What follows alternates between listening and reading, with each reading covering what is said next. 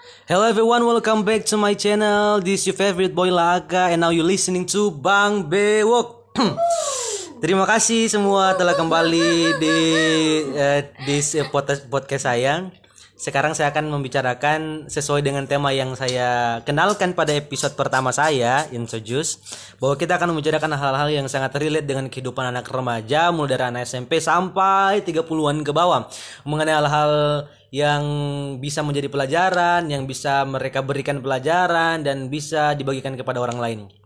Baik, jadi untuk uh, topik saya kali ini saya ingin membicarakan tentang hal yang selalu dibicarakan di mana pun di sosial media, di di media massa, di TV, di in the social life, di kehidupan nyata juga selalu bersangkutannya dan saya pikir selalu ada untuk tiap-tiap individu. Sepertinya semua orang memiliki hal ini. Hal itu adalah insecurity atau ketidakpercayaan diri. Sebelumnya, menurut Abraham Maslow, insecure adalah suatu keadaan di mana seseorang merasa tidak aman, menganggap dunia sebagai sebuah hutan yang mengancam, dan kebanyakan manusia berbahaya dan egois. Intinya, mereka merasa tidak percaya diri dengan apa yang mereka miliki. Oke, untuk berbicara tentang hal ini sekarang saya telah terhubung, eh, saya telah terhubung, sudah kayak di studio. saya telah mengundang eh, special guest, saya kedatangan tamu.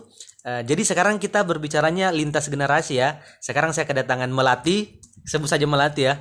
Dia eh, pelajar SMP, kemudian ada Mawar, dia adalah pelajar S2. Amin. S2 atau apa sih? Profesi apoteker amin. OTW calon. Uh, graduate fresh eh, not fresh graduate. Sudah graduate from college intinya. Oke. Okay. Jadi insecure. Apakah Anda pernah merasa insecure dari Mawar dulu ya? Pernah. Iya, pernah, pernah. Pernah merasa insecure ya. Pernah tidak merasa insecure itu membuat kamu Anda menjadi down atau kayak merasa lelah dengan apa yang saya miliki? Iya, pernah. Ya. Berikan satu contoh yang buat Anda insecure. Pasti banyak yang membuat insecure di dalam hidup ya. Hidup kan adalah proses. Jadi banyak hal yang datang dan banyak hal yang pergi. Ada yang meninggalkan bekas dan ada yang tidak meninggalkan bekas. Contohnya Mawar. Uh, insecure. Perkenalkan diri dulu dong. Kita kan lintas generasi. Hai, my name is Mawar. Ya, Mawar. Um, I'm apa sudah 29? I'm 29. 29 old. Years old. Years old. Yeah, this is Indonesian. Kamu ala-ala. Oh iya. okay, okay. Iya, 29 tahun. Dan saya merasa insecure pada saat sejak sejak umur uh, SMP pra remaja hingga saat ini sih masih ya masih mengalami insecure itu. Karena insecure itu kayaknya hal yang sulit untuk saya bisa atasi. Dan selalu ada ya selalu datang ya. Dan selalu ya masih ada masih ada masih ada. Kira-kira insecure apa sih yang bisa membuat seorang mawar menjadi down uh, contohnya contohnya saat ini Iya saat ini dari dulu sampai saat ini saya mengalami insecure yaitu dalam hal uh, gangguan, tidur. gangguan tidur. Apalagi saya kan gadis. gadis. Oh my god, no no no bukan gadis, maksudnya perempuan. You you are you you was gadis. Waktu iya. itu you was iya. gadis ya. Jadi hal tersebut mengganggu kepada anda. Mengganggu mengganggu sebenarnya tidak mengganggu saya, tapi karena mengganggu orang lain sehingga menyebabkan itu mengganggu saya membuat saya menjadi insecure karena saya sudah membuat orang lain terganggu. terganggu. Hmm uh, pernah tidak ada pengalaman yang worst experience pengalaman yang buruk yang membuat anda merasa kayak aduh kenapa sih ini muncul pernah, di tengah-tengah seperti ini iya waktu itu saya kan uh, sering mengikuti kegiatan sekolah dan uh, sering berkemah. Jadi pada saat itu saya belum menyadari saya punya masalah seperti itu. Kemudian teman-teman saya ternyata pada saat saya tidur mereka menertawakan. Wajar memang karena kan yeah, lucu yeah, ya lucu. melucu. Kemudian esok harinya menjadi bahan olok-olokan walaupun mereka berusaha menyembunyikan kadang ada yang merekam. Jadi kayak saya itu besok paginya kayak seolah-olah dunia ini tidak ada apa-apa. Iya sempit. Seolah-olah saya ingin menghilang. Oh karena tahu kalau teman-teman tahu iya teman-teman tahu dan mungkin mengganggu mereka menjadi bahan pembicaraan mereka dan mereka mengolok-olok, mengolok-olok. Walaupun mungkin olok-olok tidak justru mengolok-olok yang tidak kelihatan itu yang iya, sangat iya. menyakitkan. karena kita tidak tahu ya jadi pikirannya kita baik-baik saja tidak pikirannya kita ketika orang mengolok-ngolok dan kelihatan tidak mengolok-ngolok membuat lebih sakit hati karena kita tidak tahu apa yang di dalam pikiran mereka mereka tidak memberikan secara langsung jadi kayak ya, ya, ya. Ambigu begitu ya. Oke. Thank you. Thank you. Eh untuk melati namanya ya? Melati kan namanya ya? Iya iya iya. Melati ini eh, pelajar SMP ya. Jadi ya, one of my friend pelajar SMP pernah tidak merasa insecure atau tidak percaya diri. pernah. Selalu pernah atau kadang atau selalu. selalu. Apa sih yang membuat insecure Melati? karena tinggi badan saya Tinggi. Tapi kalau saya lihat sepertinya kamu termaksud orang yang tinggi untuk pelajar SMP atau mungkin teman-temanmu giant raksasa. tidak saya di saya salah satu orang yang yang ukuran tinggi badannya pendek di dalam kelas saya untuk ukuran perempuan atau untuk ukuran manusia? untuk ukuran manusia Untuk ukuran manusia berarti laki-laki juga tinggi dong. iya tinggi Ukuran perempuan dong. ya ukuran perempuan Perempuan. Eh, pernah berarti kalau membuat insecure berarti pernah ada pengalaman yang membuat anda kayak ih kenapa saya pendek kenapa ini terjadi pada saya sebenarnya sebenarnya saya bukan satu-satunya di kelas saya yang, Yang pendek, pendek, ya. ada juga teman saya yang sama yang lebih pendek dari saya tapi saya selalu merasa kurang. Astagfirullah kenapa saya kurang? Setelah mau biasanya kan kalau kita berbaris di lapangan itu kita yang pendek itu di depan. Baru setelah mau kamu di depan. paling depan? Iya. Oh, wow. Wow. Selamat kamu paling pendek. Jadi pernah jadi bahan olok-olokan teman Iya. karena merasa pendek? Pernah. Selalu. Biasanya teman-teman bilang apa waktu itu ada sahabat saya yang bilang sahabat? iya sahabat sahabat, aduh. Dia jadikan bahan ejekan tapi saya ejek dia balik lah. Diejek gimana? Mau dibilang tidak ejekan atau tidak perlu? Skip. Dia bilang ih pendeknya nih pendeknya nih an pendeknya. Lalu saya bilang ih biar mi daripada kau tinggi daripada kamu tinggi kayak jolokan. Ya boleh begitu. Artinya kamu juga itu pembuli. Tidak yang penting dia itu selalu apa ejek-ejek orang. Walaupun kita kan udah suka diejek.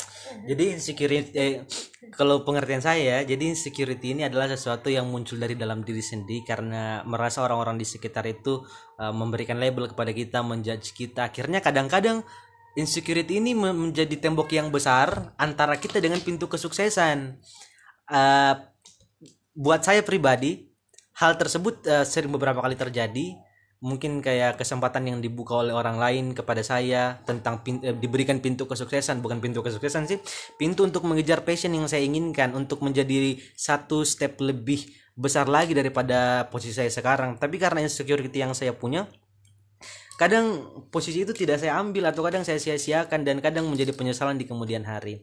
Jadi saya pikir eh, insecure ini merupakan salah satu yang sangat eh, it's a big deal for me. It's a big it's a big trouble untuk siapa pun yang yang mengalami insecure di luar sana. I'm very sorry for you and I hope uh, you're gonna be fine for that dan eh, saya harap kamu ada di step di di tahap di mana kamu sudah berdamai dengan diri sendiri. Jadi dari skala insecure tidak memahami insecure, insecure kemudian merasa depresi dan memahami diri sendiri kira-kira saudara Mawar ada di saudari Mawar sekarang ada di tahap tahap apa?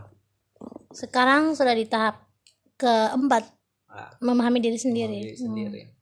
Tahap apa saja sih yang membuat eh, saudara Mawar untuk membuat diri paham untuk eh, member- mencari ta- ta- mencari waktu untuk healing time? Tahu kan healing time? Hmm. yang sekarang lagi tren di Instagram. Feeling time. healing time. Apa eh, tahapnya cukup apa namanya cukup cukup berliku-liku. Eh, pertama kan tadi eh, saya bilang saya mengetahui hal kekurangan saya itu dari orang dan menjadi bahan tertawaan. Kemudian saya berada di tahap eh, mulai memperbaiki diri berusaha untuk menghilangkan kekurangan itu. Tapi kemudian saya tidak bisa menemukan solusi karena kan sudah lama ceritanya. Saya tidak bisa menem- menemukan solusi untuk menghilangkan kekurangan saya. Akhirnya eh, saya eh, apa namanya mencoba untuk memahami diri saya sendiri memaafkan diri saya sendiri memaafkan kekurangan saya dan mengetahui bahwa setiap orang tidak ada yang sempurna. Jadi setelah saya memaafkan diri saya sendiri kemudian saya berusaha untuk berdamai dengan diri saya sendiri dan me- mencoba untuk eh, membuat kekurangan saya itu tidak mengganggu orang lain sebisanya nah sebisanya Oke, that's a good answer. Kemudian eh, saudara Melati, gimana saudara Melati? Kira-kira kamu sudah di tahap apa? Memahami diri sendiri atau masih depresi atau mungkin masih insecure sampai sekarang? Masih insecure. Masih insecure sampai sekarang? wajar kan masih di iya, karena dia kan masih remaja. remaja. Berapa tahun sih saudara Melati? 13 tahun. 13 tahun itu masih sangat muda. Iya. Eh, perjalanan ke depannya masih sangat panjang dan masih sangat berat dan menyakitkan. saya harap kamu baik-baik saja ke kemudian hari. Tapi eh, dari cerita yang saya dengar dari pengalaman yang telah dibagikan oleh uh, the special guest that coming to my podcast today, saya bisa menyimpulkan bahwa uh, sesuatu yang datang pada diri Anda itu adalah sesuatu ada jadi ada dua ya kita bisa bagi menjadi dua yaitu sesuatu yang bisa diubah dan tidak bisa diubah Ya, sesuatu yang diubah antara lain adalah keadaan fisik atau mungkin dari siapa kamu lahir atau kamu lahir di mana yang tidak bisa diubah. Yang ti- oh, tadi saya salah ngomong ya. Oke, yang tidak bisa diubah adalah keadaan fisik. Kamu lahir dari mana, kamu lahir dari siapa, eh, kemudian rezekimu datang, kemudian kau matinya kapan. There's something that you can change.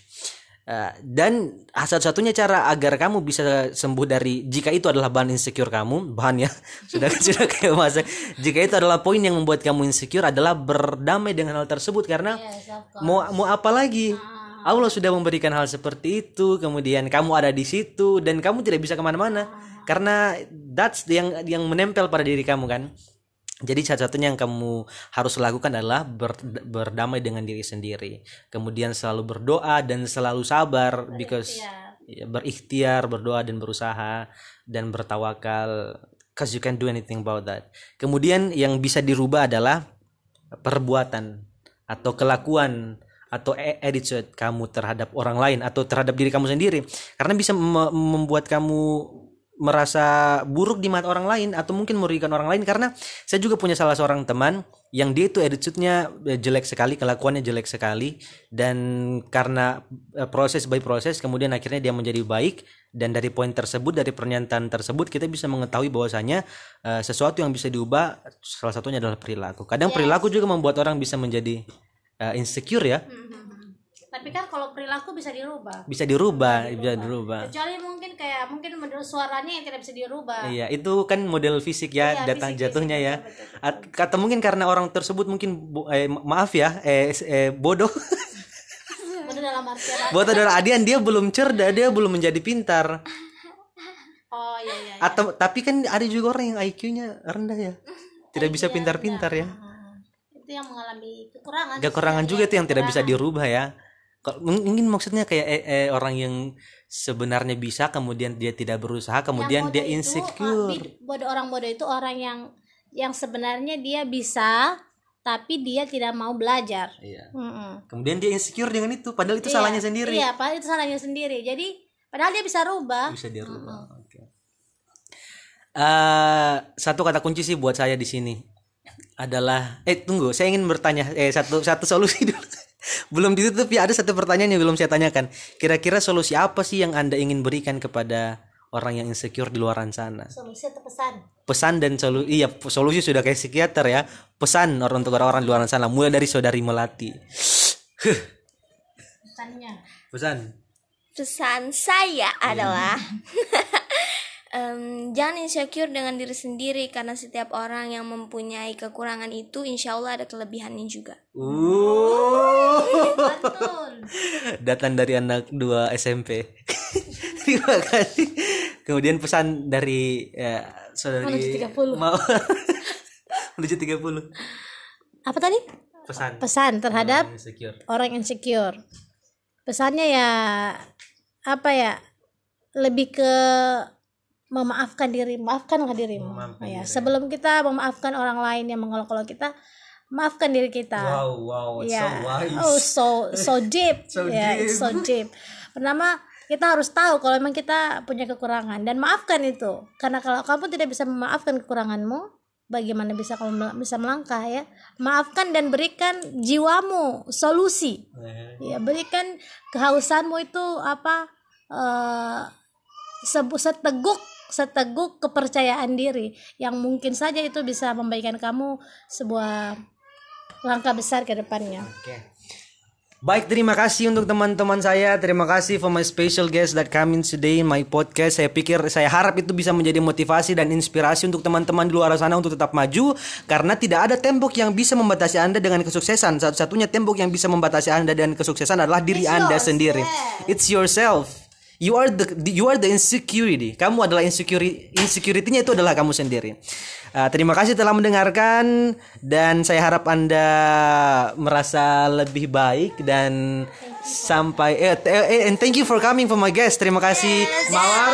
Oke, senang bergabung. Dadah Melati. Ya, Mudah-mudahan dah. bisa bermanfaat ya. Ya, amin Ya, terima kasih untuk quotes-nya dan sampai jumpa di episode selanjutnya. Bye.